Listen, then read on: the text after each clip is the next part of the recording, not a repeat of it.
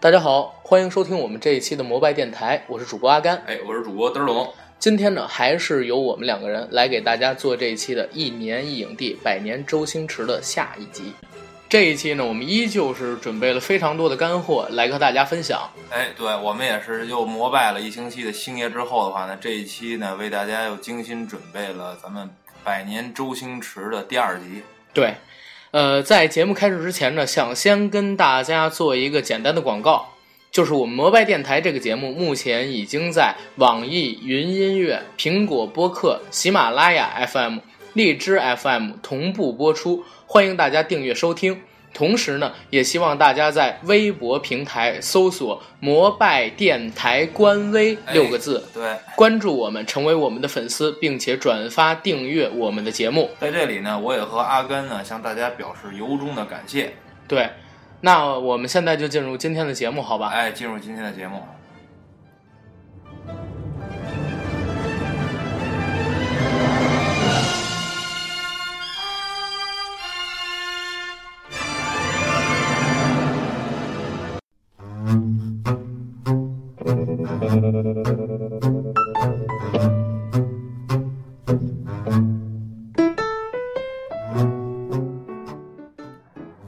上一期呢，我们聊了是星爷的三部电影，嗯，分别是《大话西游《大》。话西游》《喜剧之王喜剧之王》还有呃唐伯唐虎点伯虎秋香点秋香，对，这一期呢，我看咱们俩可以给听众们去聊一聊嗯，星爷演艺生涯后半阶段的电影，对，从《少林足球》开始，然后一直到今年大破票房纪录的《美人鱼》，你看怎么样？？行，那这样，咱们在聊这几部电影之前，小龙，你有没有什么想先说的？咱们先说。呃，其实说回来啊，我就感觉啊，就是因为我是八零后嘛，嗯也是从那个八十年代、九十年代的电影看过来的，一直咱们看到看到现在。反正这些年中国的电影啊，给我的感觉就是以前的话呢，那些电影拍的画面感很次，对，对吧？因为比较受粗制于糙嘛。比较粗糙的胶片，嗯对吧？然后受制于那个成本低的影响，对但是那些内容嗯，就是质量非常高，不管是对喜剧片儿啊，还是那种什么爱什情么片什么或者爱情剧片儿情啊，片或者是什么黑帮片儿啊，什么对枪战片儿啊那些，嗯，那些内容就是在我们心中的那种那种经典的那种感觉是挥之不去的。对，因为就像你刚才说，因为受制于成本，对嗯那好莱坞电影那么强，怎么能在他们冲击之下对保持自己？呃，因为在过去嘛，他们必须要用各种各样的桥段、嗯，动作，包括说是剧情上的转折，还有那种特别高频量的喜剧效果对，去把那个观众给抓住。没错儿，但是现在因为中国电影成本也高了，但是呢，这一票做香港电影人都老了，可能也是为赚钱，或者说是初心消失了。现在做的电影越来越什么呢？对像之前拍了那么好电影《霸王别姬》的导演陈凯歌，对不也拍了《无极》吗？对，无极那片儿简直烂毙了。然后我记得我们上高中的时候政治课，老师还给我们讲来，说那拍无极的时候给那个人拍摄场地那儿霍霍的乱七八糟的。然后那个记者采访那个是叫陈凯歌陈红还是陶啊，陈红，陈红，他他媳妇儿，采访他媳妇儿陈红之后，然后那媳妇儿素质极差，然后呢还骂人家记者，骂各种骂陈红吗？我操陈红，啊真的假这的？真事儿，我我女神，我啊操你！女神啊那是春光灿烂猪八戒，他演那个你嫦女神娥你，不就看着字儿大吗？你这是。操你大！正经点儿，正经点儿，点正经点儿聊啊！。不是，确实是给我感觉就是现在的电影，就是在我看完，反正我觉得咱们对于我来说的这个节点，质量的一个节点，就是卡在《无极》这部电影。从那以后，中国的电影的画质这种画面感越来越来越强，强，成本越来越高。成本越来越高，但是内容却给我感觉越来越次，越来越没越来越没空看头洞，。对吧？净是好多那些大爷大叔，是大叔啊，什么大姐什么的，一说跑电影院去，我操，终于又能踏踏实实睡一觉了， 操，就是觉得内容没特别没劲，你知道吗？嗯，这个可能都不是光中国电影这样，嗯，全球的电影都现在越来越开始娱乐化、娱乐化剧情空洞化，对编剧越来越稀缺，好的对编剧，对，嗯、这个都是没办法的事。但是这也越来越衬托出星爷的难能可贵。没错，儿，就是这意思。虽然两千年之后星爷的产量现在越来越低了，但是每一部作品出来都有很强的轰动性，而且效果确实还不错，拍摄的。对，以前以前你看星爷拍那些电影，甭管什么《唐伯虎点秋香》啊，嗯什么《九品芝麻官》啊，，对，是七品还是九品？九品九品芝麻官儿。然后呢，咱们很多时候都是被它里边那些演员的表情啊，还有关键是他那些段子，对，逗得哈哈大笑的，然后甚至一遍又一遍的看，一遍一遍的让自己开心。然后现在星爷的电影的话呢，后后续拍的像什么功夫啊，嗯，然后还有就是新出的这些美人鱼什么美的，人已鱼、经已经不光西游降魔什么的，西游降魔什么的，不光有段子，还有很多这种这种比较有创新性的这种肢体语言，对。能让我们不我断我的去。记忆最深的好像是那个功夫里边有那个学美国动画那种快跑，哦腿倒的啊跟风火轮，噔噔噔噔噔噔噔， 对对对对对对，跟包租婆俩人，然后然后那个啊那那星爷呃那手倒的，然后最后对对对，然后最后那个那个那那个包租婆，然后呢还在空中摆一空中 pose 摆摆一个那个跳水的那个 pose，啊对，就嗯然后跳水吧撞到广告然后牌啊奶上酪子什么的都飞出去了，啊，对， 操奶罩 儿，呃，包租婆身材其实还 可以，是吧？吧？嗯比悟空就差有点胖了了，啊！比悟空差的。哎呀，我操！别瞎说，别瞎说啊，咱们就是为让很少有见过我五个人的。 没有，说正经的，咱们咱们先聊少林足球，嗯先聊少林足球，因为我觉得少林足球跟功夫嗯是吉星爷所有喜剧风格大成的作品。经典中的经典，对，少林足球开始，星爷开始合作外资，外资呃，什么呀？哥伦比亚电影公司啊有了外资的大量资金，他就能拿这些东西去做特技。所以咱们看到《少林足球》里边用了大量的特效，啊，就是那足球，我记得后边还有火，那射出那足球还有火呢，对后边对是对不是？对，包括说很多功夫的特技。嗯，在那之前，很多人没想到过中国电影、中国功夫能用特技这么拍，是能用特技这么拍。然后《少林足球》还当时带上了星爷最爱的足球、功夫两个话题。足球功夫。对我对星爷喜欢足球。哦，超级喜欢足球嗯。他之前还效力过香港明星足球队，对吧？哦对对对，就是他们香港演艺圈有好多人都是已经跟足球有嗯关，有关系。哦星对，爷还有什么谭校长、对对对，曾志伟，曾志伟、曾志伟之前是香港青年足球队对对对对对，啊，国相相当于嗯在他们那儿就类似于中国国家队这种对感那觉。谭校长他爸以前是香港香港队的，啊，是吗？对对，哎，我这儿给你讲一八卦啊，又讲八卦呀，这这是正经八卦，好多人嗯很少知道。你知道曾志伟为什么踢足球踢得特好吗？因为他个儿矮呗。不是，哦，曾志伟他爸，嗯，曾志伟他爸是一神人，神人他爸通过他爸，你知道香港六七十年代的时候，警察贪污特别严重。啊，对当时对有一个电影叫什么《武义探长雷洛对什传》，么金钱帝国？是对后对来对对的啊，就是都是哪个嗯？你知道《金钱帝国》里边陈奕迅的原型是谁吗？谁呀？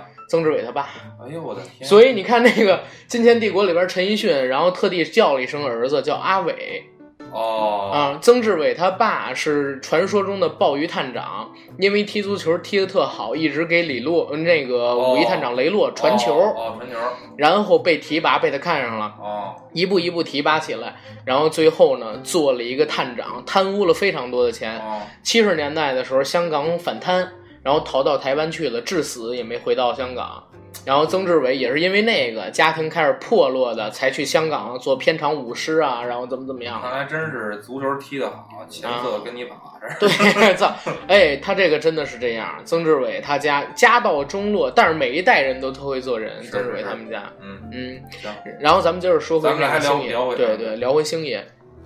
星爷其实现在少林足球看的人都已经挺少的挺了。少的了。对你，你对少林足球印象最深的印象是什么？赵薇还是什么？我的印象最深的，现在让我想，因为我也好多年没看过那电影了。嗯反正给我现在印象最深的，应该也就是赵薇那里边头发特长，啊，然后不是他他这光了吗？后来不后是来跟外星但人是他似一开始他那个 logo 就那些那个宣传宣传的那些彩页什么的，嗯我记得，呃，头发都给眼睛都盖上了，我记得好像是少林足球因为这事儿没上映，是吧没在大陆上映。哦，呃，因为赵薇在里边的形象特别丑嘛，又有疤，然后因为她是内地的人，嗯然后香港那些足球队的那个队员还嘲笑她，嗯结果就因为说是嘲笑大陆人，最后没在大陆上映。哦，嗯，但是那片子确实拍的非常好看，也是讲，呃，吴孟达先开始是那个香港足球队的主力，嗯，然后呢踢假球被人陷害，打断了一条腿，嘿变老了。周星驰呢还是像他以往一样是个小人物。小人物，啊、小人物，然后学少林功夫，想把少林功夫发扬光大，来到香港，然后怎么怎么样，两个人认识，认识了之后，开始怎么怎么样，聚起之前一帮失意的、嗯特别落魄的同门师兄弟，然后组成足球队，然后打打打打打打，最后打到世界杯，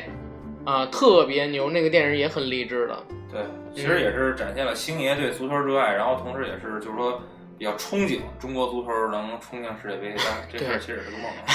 梦。啊操！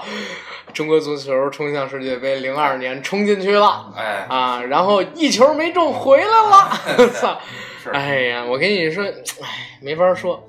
足球咱们要改天要做一期节目啊，当然不在咱们这对个对整个的节目板块儿。中国足球要腾飞，先要从足协开始。嗨，足协就别说了，足协就没错儿。对，足协足协要是不那什么的话，咱别聊政治了，咱聊政治到时啊聊候那政治节目聊不操上去了。这，啊，但哎，长嗯、呃那个少林足球里有一句特别经典的台词，嗯，就是人如果没有梦想，那跟咸鱼有什么区别？我说这句话怎么后来好多人老不对啊，就是说，嗯我跟你说，星爷基本上老能爆出金句，在他的电影里，每部电影里边都有不同的金句爆出来，然后那些金句或励志。或者是搞笑的，或者是完全没来由的，就是一切什么什么像浮云一样，也是从少林足球里出来的。嗯，突然之间就红了，然后你去细究这些看似无厘头或者说没有来由的词语里边儿，然后带了很深的哲思，或者说对现实世界的思考，然后怎么怎么样的。对，是，反正星爷确实是，他是一个非常强。不过说是说说回来啊，我觉得咱们上一期节目还有嗯一直没说一个人，就是吴孟达，木南啊因，为因为从大叔大叔，因为因为什么？就是我我反正我爸这么多年，我也我爸也很喜欢星爷，啊，但是他就说说要没有吴孟达，星爷起不来。对，红花还得绿叶配。真是甘做绿叶啊！这对绿叶配着配那个陪衬的太好了，我真的。对我在看功夫的时候，我就一直在想，那个达叔那个角色其实就是林子聪那个角色，你知道吧？嗯，啊、林子聪演那胖子嘛，啊、然后要是换成达叔的话，达叔会怎么演？他会不会演得更好笑？因为达叔特别好玩，就是他每次被欺负，然后会给一个， 是吧？ 不是你这个表情，观众是看不见的。啊就是达叔会一吸气，然后眼睛一瞪，鼻孔一翻，特别严肃的看着，啊，嗯 怎么会这样？然后怎么怎么样的，手一手一摆一个特别严肃的姿是势。达叔就是表情帝，我跟你说，啊对达达叔这，我跟你说，要是说这这今年出了这么多表情包，要是说要是翻腾翻腾以前达叔这个跟周星驰拍这些电影，都能用得，那这表情包我估计得刷屏了。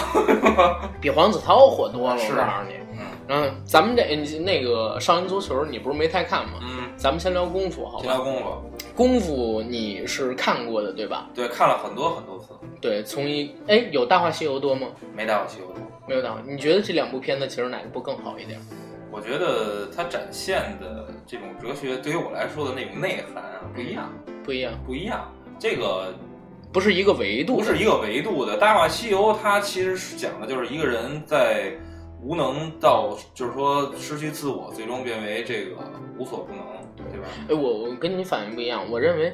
大话西游》它前边隐去的那段故事，当然后边也补齐了嘛，对所以他是一个人因为放纵自我，对，过度所以放纵对，然后失去了自我，对从失去自我，然后到还，就是说以真我为主。嗯对，但然是后不是，他是失去自我，然后再逐渐的、逐渐的找到了真正的自己，找到真正自己之后，结果真正为的了方向，对，嗯然后为了担负上责任之后，又把这个真正的自我隐藏起来了，重新戴上了那个紧箍咒。对对对。一个人失去自我，找到真我，然后又失去自我的故事。但是《功夫》这电影是怎么回事嗯儿啊？功夫》这电影给我感觉就是因为一开始大家感觉好像周星驰一开始演的是一流氓小混混，对，然后后来中间穿插了一个桥段，就是他小时候那个别人卖给他花了五毛钱还是五分钱买了一本哪如儿来啊十块钱？嗯十块钱，然后后边写的是几分钱成对本如来神掌，我操！然后一下跑回到金庸那时代了，然后然后后来他从此就被欺负了嘛，后来然后就围着他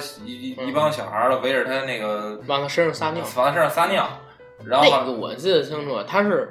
一直就想保护世界和平，然后维有护世界对和平就靠你了，对，是吧然后那那大叔可能是真有神人，你知道吗对对？对看着说，哎，小兄弟，我一看你就骨骼惊奇，是一个万中无一的练武奇你知道，才你知道，其实这个大叔的形象原原型是谁？你能想谁象呀吗？洪七公嘛，啊？对不对啊？对哎是吧叫花头子叫花头子。其实他跟以前跟那跟这哥们儿，然后在那个有一部电影也看过，就叫那个苏乞儿啊苏乞儿里边他就是演那个他演洪七公的后洪人七公的后人，啊，对吧？就是对其实教了他一个睡梦罗汉睡拳，梦罗汉拳。然后呢，这个这个电影还是用他，然后那个形形象也没变形象也没有变，就是对他能给人那种感觉，就是那种世外。啊，原乡人嘛，对对吧？大隐隐于市，跟个破衣拉撒，但其实眼光往那儿一定，才能看得出来这人真正的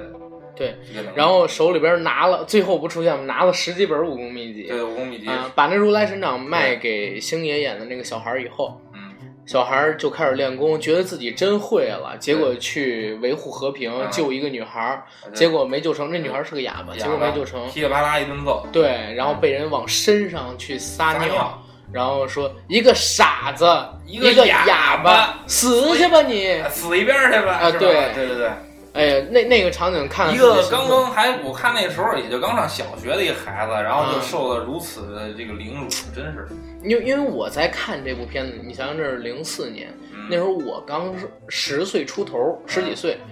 然后呢，我在看到这片子的时候，整个人的心里是特别特别难受，因为我也抱了那么一个对英雄梦，然后也有过就是这种妄想出你头，你也然后练过结果被练过凌练虐过的神那掌事是吗然后没没没， 那倒没练的是有，六 脉神剑，那倒没有。但是有过小的时候就妄想出头，然后被人欺负的经历，突然就想到这儿，泪如雨下。累但是后来再看什么插刀子，嗯，什么被蛇咬，然后包括那个小鸡快跑，嗯然后就也笑得很开心。对，呃，这个电影好像跟那个《大话西游》比，就光明好多，对对吧？不是，其实刚刚你问我这个问题，就是嗯说觉得这两部电影是的特点有没有什么相似或者什么之处？不是，我是说你觉得你更喜欢哪个？更喜欢哪个？我觉得不一样。功夫我也很喜欢，咱们还接着说回功夫，就是嗯他最终其实说的就是星爷一个从，其实从小是一个好人，然后最终后来中途呢就是变成混混了，然后呢，然后呢再到经过这个被那个火云邪神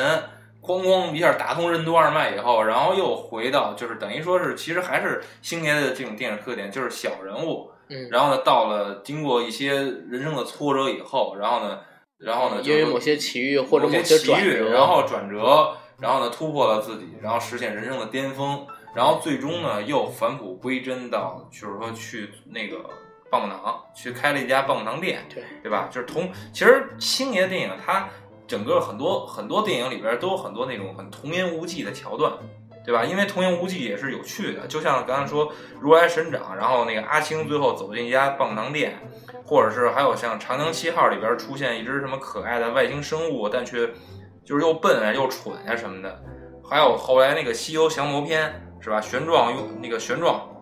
就那个谁谁来的那演的哪文文个？章文章那个玄奘，嗯然后呢玄奘，操，玄奘，人说玄奘，玄奘，操，我你就这我就我就玄行奘，不行，大哥降？魔哎，我法跟你说，能听听我说 啊，好好说普通话，要把话说利索，不是学好语音拼音，原不要嘴里含着狗粮。原好吧型是玄奘。玄奘是谁啊呀、西你看你不知道吧？这个《西游记》说的是，其实他那个《西游记》的原型是那个法师叫唐玄奘，然后那个不是三藏法师唐玄奘，哦，就是去日本那个是吧？那他妈是徐福的， 我操！你们差上千年。对，反正甭管怎么说吧，然后包括还有后边什么美人鱼什么的，然后就是那个那个珊珊，然后呢，为了留挽嗯留林允的那个哎，对角对色对，是吧林允，然后挽留刘轩儿说那个我就是唱歌给你听啊，是吧？然后那个，然后后来真唱起来了。哎不过这对两天我我还真搜了搜这个林允，当然挺大的，有脸没脸？咱们聊点正经，聊点正经的。嗯，聊点正经。身材真好。操！不是，呃，星爷这功夫，就是我我越看到后来，越觉得无欲则刚，真正的大师是不需要任用任何的东西去证明自己，对，对对对对，一切的一切就在最后，强者自强。他伸了一掌如来神掌嘛。但是没有打中回云邪神，侧地不特地从回云邪神脑边儿过嗯去，把后边的楼打塌了，躲过他的那个暗器，然后把暗器一转，中间真弄走，暗器变成佛花儿莲花儿嘛，对一转飞了。你这是什么掌法？然后背对着光，光放下，跟一尊神邸一样。对，想学学你，我教你啊。就是佛光普照的那种感觉。对，啊就这个想学学你，我教你啊。嗯，这八个字儿就把这种我操，嗯一个是无所谓，一个是自信，再有一个是我要点化你。点化你。啊，所以这八个字儿一出来，火云邪神就跪下了，嗯，跪下直之接后跪我输了。对，啊，太这个什么了，而且而且整个功夫电影里边还带出那种老香港的感觉对，啊，而且特别有那种星爷电影里随便抓一个人，这人就是高人的那种。啊啊，对对对对对，就是在那个那帮邻居，然后那个那个谁谁都是武林高手。嗯都是武林高手，就那个最看不惯那个什么什么什么挨打要站稳，咣一站倍儿他妈高，对然，后他叫大叔出来，叫小孩儿出来，嗯然后结果全是他妈肌肉男，我操！对，这这这段我也记得。你看啊，啊，不服啊你，一对一，咱们单挑啊！哎，说好单挑就是单挑。你矮子那个五尺大半寸，说的就是你。起来，那人一起来腿特别长。那我这辈子最讨厌的就是说话不老实的人了。坐下，嗯然后戴眼镜那个老伯那么拽，出来。嗯老伯一出来，满身那个疙瘩肉。嗯，那那那那那个那那个不是啊！那小鬼小鬼 啊， 小不鬼是不是叫你小鬼小小小鬼，来小鬼，我忍你好 久了，出来！小鬼小鬼一出来，咣咣也是疙瘩 肉，哎啊，呀，够大了够大了够大了！ 没一个像人的，啊，对，没一个像人，是你们自己不争气啊，然后怎么的？还有那个我是耕田的嗯，啊，然后耕田就好好回家好好耕田吧，要不是看你有毛病，我早他妈 K 你了，操！ 最后最后这帮。都没那个包租婆牛逼，啊包租婆拿一大拖鞋就给周文 正扇跑了。对，然后那个做油饼油做油条的是五郎八卦棍五郎八卦棍，啊，做苦力的是唐家十二路弹腿。呃，唐家铁拳，呃，洪家嗯铁铁线线拳拳，五郎八卦棍，十二二路弹腿对啊，这三个高手，结果他们都算是顶尖高手对，但不是绝顶高手。对，绝顶高手是包租婆跟那包租公，一你看个太极，一是其实猴这电影也是透露了一个，就是山外有山，人外有人。对你觉得你牛逼，有肯定有比你更牛逼的，有比你更强对对对的。。你看一开始的时候说是那个黑黑那个斧头帮牛嗯逼，然后呢那三个人出来了，然后过一会儿这三个人呢就被那个六指琴魔给收拾了，对只有六不十是斤不是六指群魔，啊就就那俩戴眼镜儿那个，对那瞎瞎子子瞎子给嗯他，对，然后呢就给收拾了。然后呢，瞎子呢又被那个太极拳跟狮吼功制服了。对，然后太极拳跟狮吼功的话呢，然后又被那个邪神邪神制制服了。服。最终邪神还被是如要来神啊败于掌败于伏侠。对那个看瞎子他们谈那个十面埋伏，就是嗯斗琴那一段，对那段真的把我看傻了。对，哦，一直从来都没有想过中国功夫啊，用琴音杀人可以实体化，用特效实体对化他做那段儿出怎来。么拍的？我在那我也觉得你挺哎神的这个可拍我知道一个啊是怎么着？就是你没发现吗？从斗琴开始就用了大量的特技，之前没用特技，啊，为什么呢？因为从斗琴之前都是洪金宝做的武术指导，他对设计的动作，嗯，但是打到一半儿的时候，拍到一半儿的时候，洪金宝跟星爷闹翻了。有啊，洪金宝走了，星爷没有了武术指导，哦，所以就开始把后边加入了大量的特技去弥补这个硬桥硬马上的不足哦，啊，所以到后来他跟混元邪神打的时候，当当当当当当当，踩一大堆脚，把人脚丫子踩扁了，哦， 对对对对，对，然后什么如来神掌之类的那些东西都嗯疼，但是啊，我也在想，如果洪金宝不走的话，后来的这些武术设计还会有这样的情景吗，不一样，不一样了，对吧？不一样。而且确实啊，人家老一辈儿演员很有功夫，像那袁华、嗯袁秋就是包租公、包租婆，俩人打的拳确实很漂其亮。实我还看了一眼，就是袁袁袁华，嗯那个包租婆叫什么来着？也俩字儿，袁秋袁秋。师兄妹啊，他们然后包括成龙，还有那个元彪七小福，啊，像呃然后还有那个洪金宝，他们都是北京的一个什么戏剧对对，什么战光不是于占元于战呃于占元儿。啊，这个咱们下期咱们做成龙时候再聊。对对，可以可以嗯可以，咱们就主要还是聊星爷。嗯，嗯，你看那个功夫的时候，哪个功夫你觉得最有意思、最想学的？最想学的呀，我操，我觉得都挺高难度的， 不是我，我当时看功夫的时候，我特想学会狮吼功。狮吼功是吗？，对啊，就站在那儿啊，关键一是喊得有一钟，那那那那那那 那就把它放大了那是吧对外气功还能，对，一下变成一波了。对，就是有的那个喇叭嘛，把这不过声其音给实放大了。最其实等等最漂亮的还是那套太极拳，太极拳打的真漂亮，真漂亮。呃，尤其用特效把那个力气做出来之后，，对真的有那种四两拨千斤的感觉。对，然后最后还原地，然后靠他那个气，然后画了一个那个八卦的那个。哎，不是靠气啊，嗯，就把他不这俩甩那人吗哎对对对啊然后那俩还出来俩眼儿，对对对，俩眼儿是让他俩跪下的时候，梆，哦，那膝盖磕的啊，用的这个，然后最后从天而降的那一块儿，嗯啊，星爷被火云邪神顶上天去，嗯，然后腾空，手一合，同时突然看见了云彩做的佛祖踩在一只鹰背上，一点，一点，整个人升华，然后手一合，闭上眼，倒过来，然后，然哦后，但是咱们还得说，就是前面那段引子，就是包租婆说的，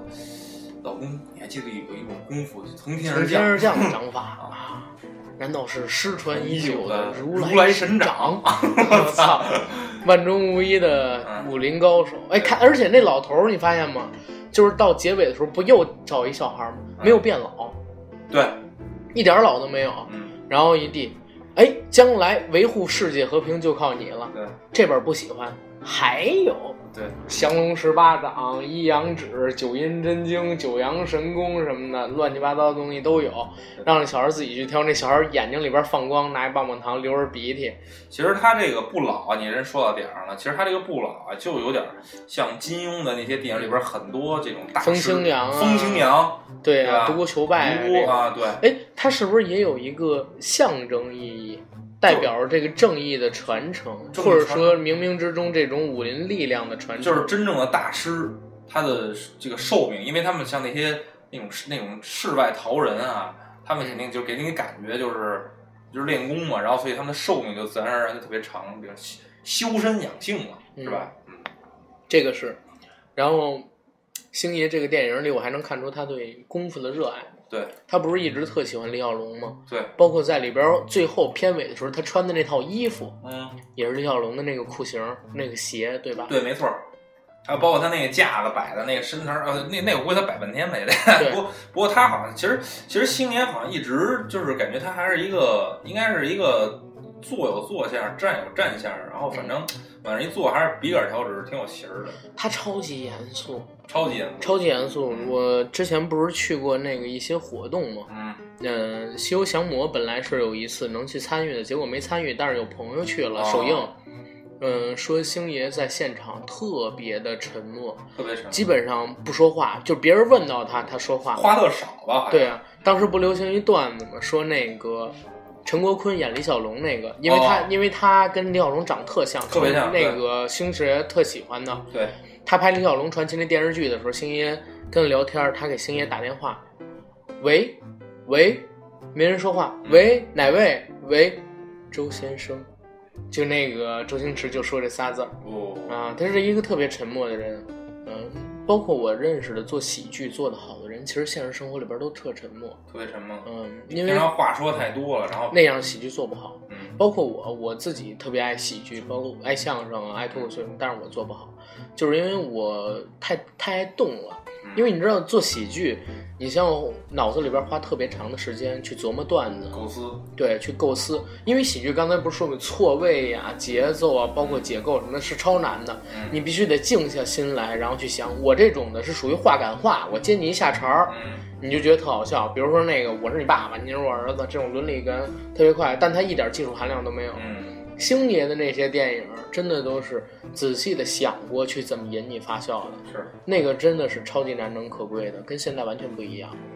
然后星爷还有卓别林，他们都是属于很沉默的人，对很沉默。嗯，所以他们才能做出伟大的喜剧。那会儿不是有人说星爷就是中国的卓别林吗？是吧？是对是这么说的吧？呃，中国的卓别林，中国的喜剧之王嘛。对，嗯，香港是五十年，甚至说一百年才出来，是不能说香港，就整个中国嗯，这一百年来的电影史里，只出现了周星驰这么一个横跨了将近三十年的喜剧演员。嗯，啊，喜剧之王。对，是，从他九零年通过赌圣发迹开始，没有任何一个人能挑战他在喜剧界的地位。中国，啊，包括像徐峥什么都不行。对徐峥也行。徐峥的他们的风格套路完全不一样，而且徐峥对于星爷来说也属于是晚辈吧，对，小十来岁。小时代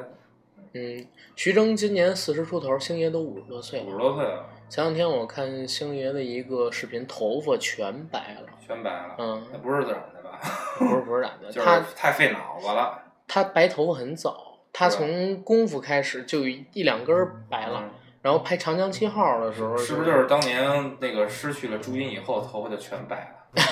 还是失去了莫文蔚全白？就跟他那个，就跟他那个电影那个失神似的，失去了莫文蔚，然后全白。啊，哎哎，真是哎，嗯，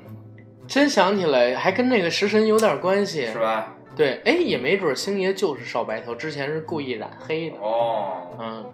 星爷他跟朱茵之间那段情可以跟大家聊一说聊。说说说，嗯，就是九十年代初的时候，星爷不是拍一个电影叫《逃学威龙》系列吗？对，逃学威龙，嗯对，《逃学威龙二》是朱茵主演，当时倍儿水，而且朱茵也是身材超棒，就是倍儿矮，嗯，朱茵一米五五。两个人在拍《逃学威龙》的时候走到一起了，但是这段感情一直是地下恋情，地下对，直到维持到一九九四年的时候，朱茵跟周星驰分手了。分手几年之后爆出来，他们俩当时在一起。后来朱茵上一个节目说为什么分手，说当时的前男友在那个就是咱们大陆大陆的那叫什么呢？什么榆林、榆林荒漠、戈壁那块儿拍一个电影的时候，那很明显就是《大话西游》。啊抓到了她当时的前男友跟剧组里边一位女演员在床上，啊，啊，当时不一直传吗？说莫文蔚，然后介入他们俩的感情，然后后来就直接被朱茵这么坐实了，两人分了。莫文蔚确实是比较妖娆细腻，而且比较有才华，你觉得莫文蔚长得好看我吗？没觉得好看。我我真是没觉得。她是，化了妆以后，你觉得她挺妖的，其实我觉得她没朱茵漂亮。我觉得那个莫文蔚那个嘴、那个牙，包括她那个眼睛，长得有点奇怪。对我，到后来我还琢磨，就是每次看公公那龅牙针的时候，我老觉得这个面容似曾相识， 是吧？可能星爷对龅牙有一种特特别殊的的特殊的情感，嗯，嗯，因为咱们看到星爷的好多电影里边，女性都有龅牙。对吧？其实这是不是星爷的三儿啊、四 啊？啊，不能这么说，不能这么说开玩笑星爷的粉丝很多，你知道，咱们也是很喜欢星爷，就是在开玩笑嘛。嗯啊，然后哎，咱们刚才接着说那个长江七号，到长江七号的时候，星爷头发就开始花白了。花呗。对，那也是我第一次觉得星爷老了的电哎，影。对我还当时纳闷儿，因为之前公公形象特别好，然后我就也特别期待那个，哎，星爷现在还有八块巧克力腹肌哦。是吗？这是我前两天看到的一个那个文章里写的，那文章作者是，呃，首先是在知乎里的一文章啊，哦，那个文章作者是一个演艺圈的一个香港电影制片人，嗯然后有人在问周星驰的时候，他回复了，然后说他跟周星驰的一些认识过程，包括说经历的事儿怎么样，最后写到说星爷五十多岁了，现在每天健身，还保持着八块巧克力腹肌。那啊，身形很好，但是但是回到刚才那一点，我真是在看《长江七号》的时候，第一次觉得周星驰老了。哎，你没觉得就是看《长期号》的时候，就是有点心酸吗？就觉得对啊特他别第一，次演父亲，嗯然后头发花白，且脸上也有皱纹儿，开哎而始而且还特惨的一父亲，我真是特心酸。对因为上一集的那个就是上一部电影《功夫》，还一下我操武林高人呢，下一步一下就成一个而且我感顶级觉《屌丝。哎长江七号》是包了一个童真外壳的真悲剧，因为咱们看到所有星爷电影，其实到最后的话。都有一个比较好的一个完美结局，小人物最后有钱了、胜利了，或者抱得美人归了，怎么怎么样？唯独我看《长江七号》的时候，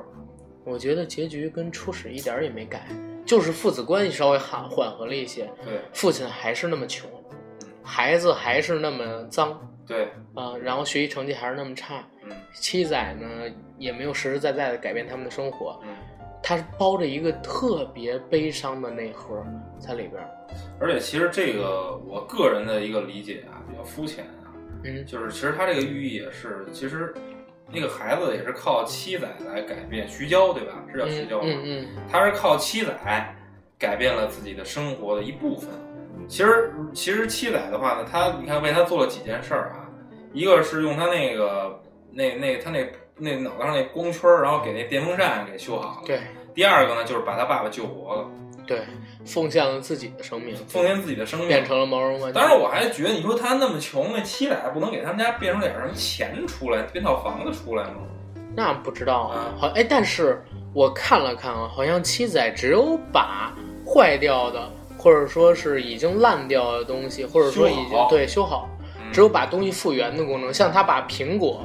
变成了完整的对，啊，像他把那个父亲治病治好，像他把电风扇修好，都是把东西恢复成原样。对但是他好像没有凌空制造出它东西就是一个定时的闹钟，就是反正就那么多能量，你这慢慢使，怎么使都行。要不然你就，要不然就把他爸救活了，这他是他死了；要不然就是给他装，给他修一万个苹果，上了，是吧？ 哎，这儿这儿我想聊一个事儿，就是星爷的每每一部电影都有一个极致，知道吗？像他惨就惨到极致，他坏就坏到极致。嗯像那个《食神》最开始的史蒂芬周，嗯，像那个《火云邪神》，坏就坏到极致吗？惨就惨到极致，就像是那个《食神》里，他被人弄下来，对打下神坛之后，他的惨，走在路边上，然后要碗杂碎面让他吃屎，然后怎么怎么样，是，然后包括说是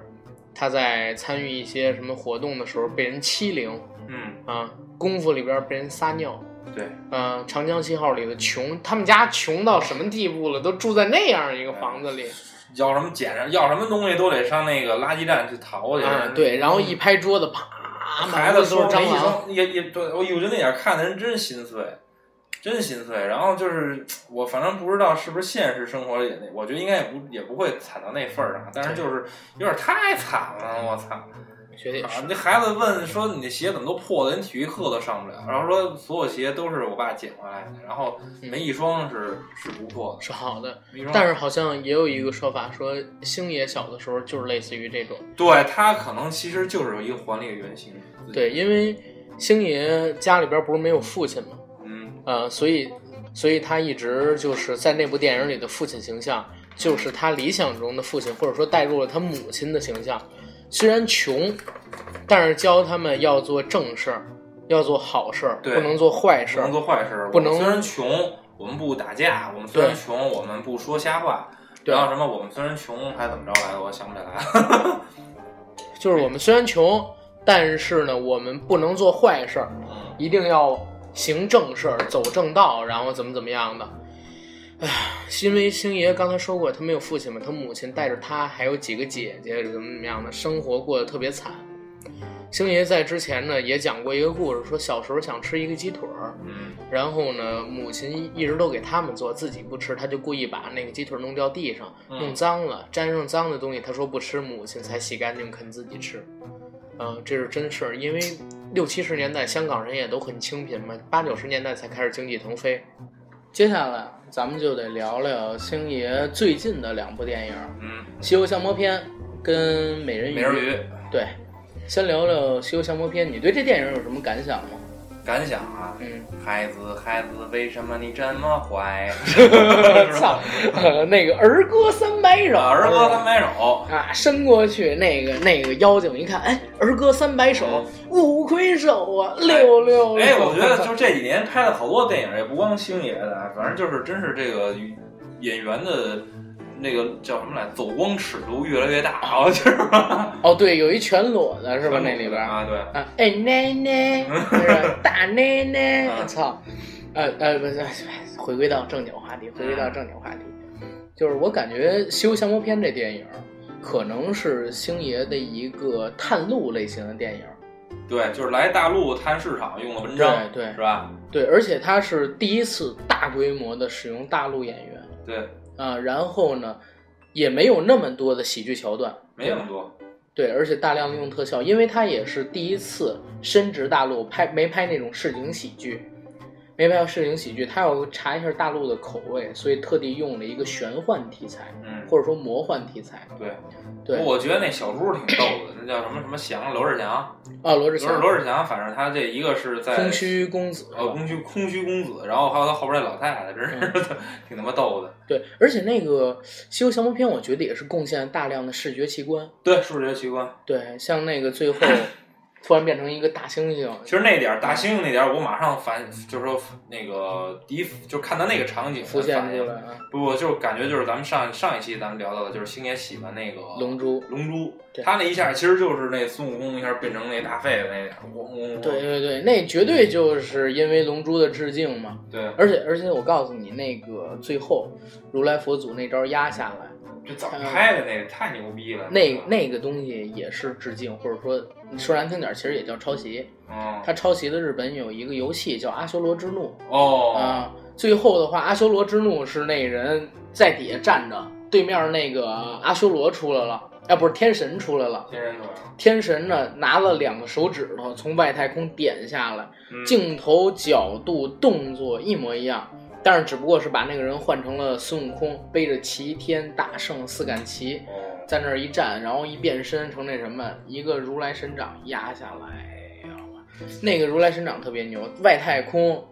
啊、一掌下来能看见整个大气层，哇，哇被分开了，操！真他妈漂亮，而且而且给人感觉它是一个无限延伸的一个场景。须臾芥子，就是在如在佛祖面前，操，嗯齐天大圣那真是比那个《西游记》那电视剧感觉还渺小。操，但是我感觉观念变了好多。你看那个《大话西游》，嗯，佛祖从来没露过面儿，从来没露过面，而且在那里边儿，好像观音他们都是在压榨他的人，或者说代表了某种强权，逼对迫他不去做自己。对，但是你再看那个《西游降魔》里边儿，就觉得那个猴子有点太过了，然后对是吧？对猴子变得太过了，然后好像星爷放下了，他真的开始让佛去成为这个电影里边儿一个正面性的，然后是完全正面性的元素。对它代表了正义，代表了一切的和平，然后用这个和平去指导你，让你归顺下来。你一说到这个，我想起来还有一点就是就是这个，一个是刚才咱们说的是西游降魔，嗯还有一个功夫。嗯，其实都有一个桥段或者说一个环节是非常有哲理、非常有深度的。是吗？一个是刚才咱们说到那个，就是那个功夫里边的星爷是被那个火云邪神一下打穿任督二脉的，嗯，置死地而后生。至死地而后生，也是就是突破了自己，突破。然后这个《西游降魔篇》其实也是突破，就是那个他那师傅不断的跟他说，就差这么一点点，就差这么一点点，就悟到了。对，就是一个悟的，对吧？你想吃，你想吃不吃什么？你喜欢人家，但你又说你不喜对欢。，而且大日如来真经原来一直就在他的手里。其实他说到强调的就是一点，就是咱们说俗了，就是不疯魔不成佛。就是你，你看一开始的时候，文章就在里边，玄奘法师他就是，呃，玄奘是吧？你说对玄玄奘奘啊，玄奘臭他文盲，啊，他就是他一开始就老是天天挂着，哎，我要那个就是普度众生啊，然后我要就是不不不那个不能近儿女情长啊什么的。但其实的话呢，他越这样，他就越离超超越自己越遥远。只有他真正的哦他只有接受了就是被放下逼了出来了，就是人都是被逼逼到一定极致了，才能突破自己，打通任督二脉。哎，啊说到这儿，这黄渤演的真是好，你有发现吗？黄渤哈，嗯，我我看一段采访，就是黄渤首先拒绝了三次嗯这个孙悟空的角色，嗯然后后来星爷亲自上门，他才决定演。为什么？他说，因为之前已经有一个高峰了，嗯自己演的好，演的不好都会被骂，所以最后自己演了一个跟星爷的孙悟空完全不一样的孙悟空。嗯所以我觉得他演的确实，而且那个黄渤的配音，他确实配音是一绝，你知道吗？嗯配的特别带劲。呃，在出现那个小孩儿那个版本的孙悟空，就是凶神恶煞小孩儿版本的孙悟空之后，嗯你把手放下，然后让他把手放下，嗯然后连说了三遍，每一遍语气都不一样，态度每一遍不一样对压力给的也不一样。对，黄渤是一个特别好的演员，对。确实然后你看他跟那个舒淇两个人在山洞里边跳舞什么那段是吗？啊，对那段其实是 NG 镜头， ，NG 镜头啊，对，那段是因为下边有一场戏要拍，他们在玩儿，然后那黄渤说：“来，咱们跳舞，走。”然后开始开始抬腿，哎怎么怎么样，所以后来还有笑场什么的。但是星爷觉得这个段落特别好，就给他用在电影里边儿了。哦，啊、实际上是这么一回事儿。哎，挺有创意的啊， 对呀、所以就说。有的时候，这个天才跟咱们正常人，咱们都是在想怎么能把他做的这样，做的那样。但是天才可能就随时有各种各样的想法、念头出来，然后把这些念头推到极致，最后留下剩下的最好的几个片段跟精华连接成一起，就成了杰作。哎，我不知道你有没有这种感觉，就是当咱们从功夫之后，从《西游降魔篇嗯》开始，然后到现在这美人鱼，就是嗯在哼镜头里边再也看不见星爷了，然后你就会想他，就会想念星爷，对希望他再也能出镜。包括还有一个不是星爷，是王晶拍的那个那个月光宝盒是王晶拍的，不是刘镇伟拍啊，的刘镇伟，刘镇伟，刘镇伟也是大，呃，这儿需要聊一下刘镇伟吗？呃，下回再说吧，下回再说就是甭管怎么着吧，反正他也是致敬周星驰，对吧？对，致敬周星驰。然后的话呢，就是你你你就你就反正有时候我在看这两几部电影的时候，我就总是在想着这部电影的那个拍摄的那个镜头后面其实是周星驰，就是想象着这个这种感觉。想象中，我也是，我一直在想，如果文章这个角色如果是周星驰来演，对啊因为文章也很帅嘛，但是文章就做一些动作的，还有那个说一些台词，是怎么都找不到周星驰那种感没觉。那个影子。对，就让我看着特别出戏。包括说这次美人鱼，居然选了邓超来演，我觉得真的是，如果邓超这角色换成黄渤来演，我就想他会是一个什么样的情景？会不会票房一下奔到四十亿？我操，这也说不准，因为邓超演的真的是让我超级出戏，他一点儿都不好笑。一点儿都不好看，一点儿都不好笑。好笑是因为桥段好笑，并不是因为他好笑。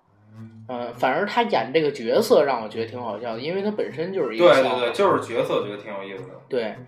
就是不是我不是说角色有意思，我在说反话，因为我觉得邓超本身就是一个笑话，所以他演邓超本身就是一笑话。，对，所以他演的这个角色让我觉得很好笑。嗯，然后其他的看电影的时候能让我笑出来，都是因为桥段，比如说你那是去谁在院线自啊杀院我线嗯当然院线看了。啊从我我第一次去院线看，就是看大呃看《西游降魔篇》，嗯，然后呢，美人鱼也去了，只要是星爷的电影之后的我都去了。其实这电影你觉得好看，我觉得就是说，甭管是喜欢还是不喜欢，它都是一个颜值比较高的一部电影。邓超，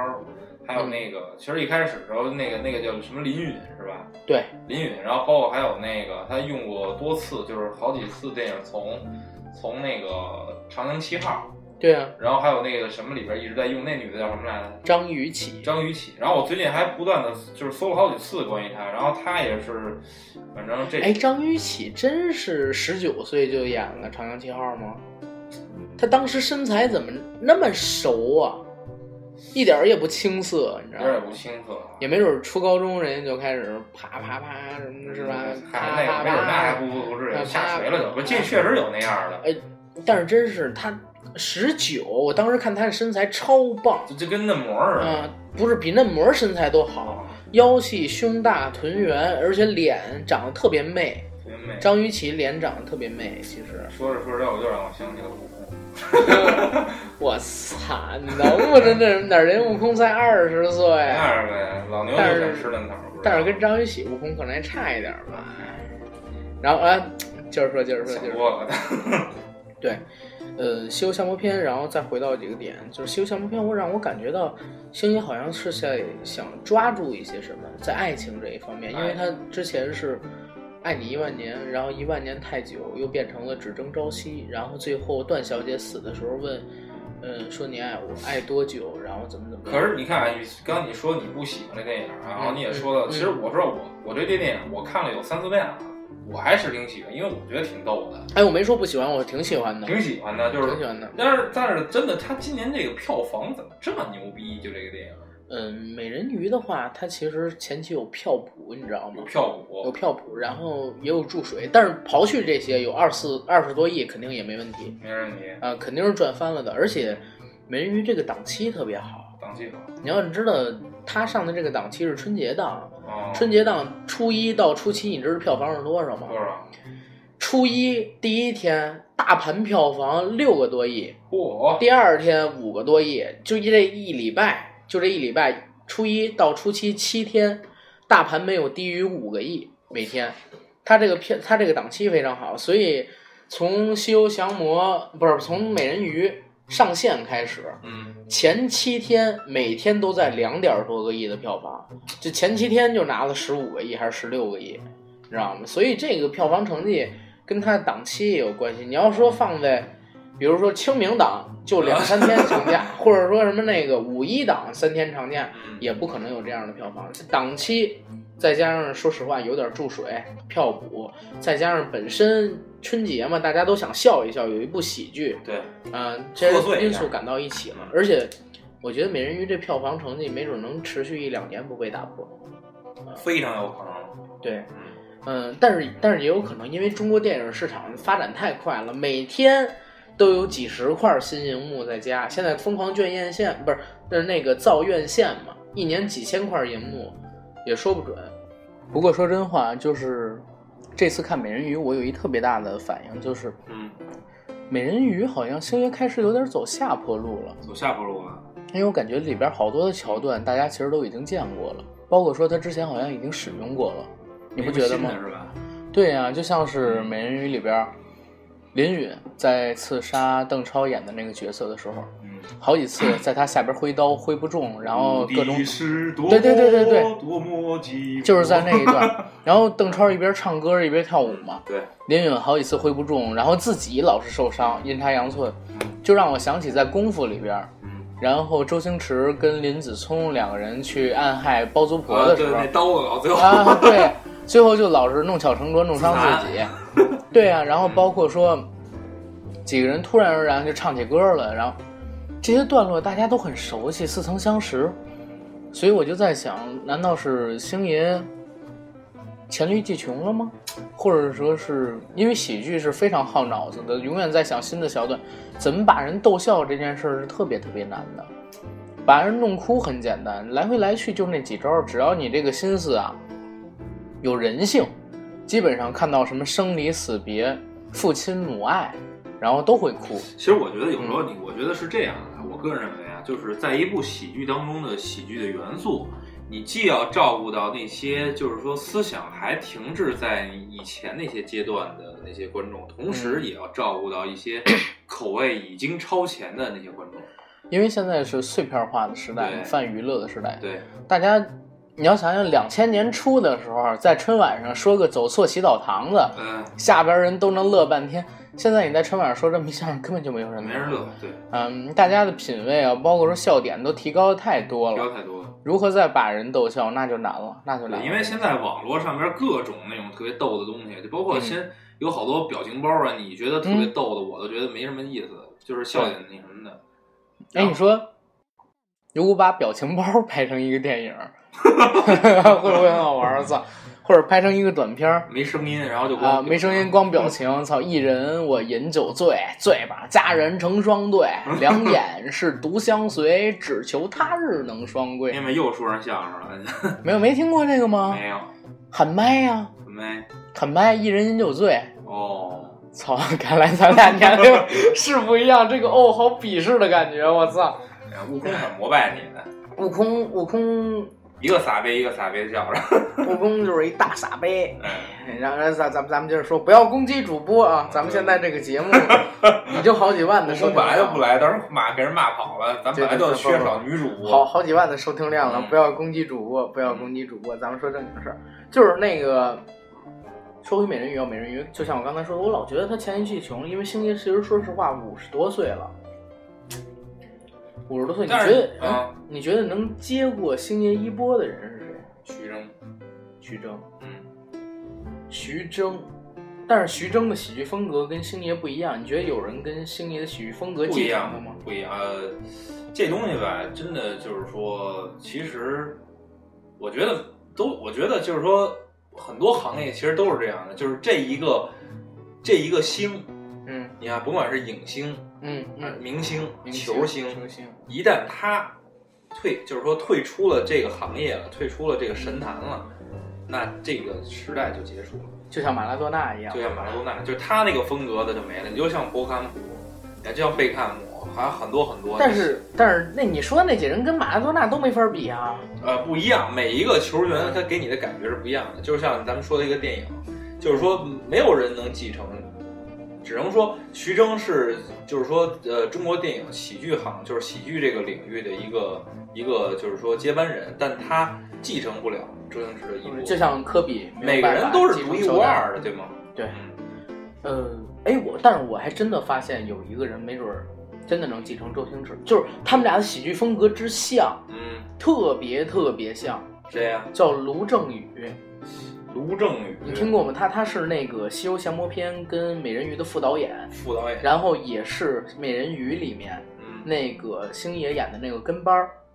就是在旁边说那个什么，呃，咱我再和您确定一下，咱们现在和哦小姐作对，就是和钱作对他呀，啊。然后他之前挺拍逗过的他，对他之前拍过几个小的电影，嗯叫什么？一个是《绝世高手》，嗯，嘻哈四呃嘻哈四重奏，听过吗？哦，听说过，你如果仔细去看他那几个电影，非常之好笑，而且绝对有星爷的精髓。包括现在我得到的一些情况，像《西游降魔篇》跟《美人鱼》里边非常多的桥段都是他来想的。他来想的。对，而且星爷也入股了他的就是工作觉室得。那多他妈逗啊！我给你对喝一杯吧。然后那个好像那谁，那牛儿你说什么？啊然后他喝点酒就没事了。哦对你，刚才晕倒了，那个喝点水吧。对咣就倒是这样。嗯星爷现在给他投了钱，哦，拍了一部电影，大电影叫《绝世高手》，大年初一上映。我看了预告，非常好笑，而且超级期待。哦，范伟演的，范伟演范伟演的那个预告片《儿绝讲世高手》是吗？对嗯，那讲的是什么？就是一个小男孩儿，哦，就是卢正雨的演的小男孩儿，然后去找一位传说中的隐士高人、绝世高手，就是范伟扮演的一个大师，嗯，去学那个秘籍秘籍啊。然后范伟给他一什么秘籍呢？什么修脚能手，然后黄色歌曲鉴别大师什么乱七八糟的这这这种专辑，你知道吗？只要五十块，说五十块能买到的是普通专辑，只要给是一百，我就能亲自教你成为什么绝世高手之类。那个预告片超级逗，我说的不像，因为就看了一两遍，你可以去看看。大年初一就上映，我觉得那一定是一位不是一部高口碑的电影，而且是相当经典的。嗯，然后咱们再接着说那个星爷，或者说接着再说咱们现在看到的美人鱼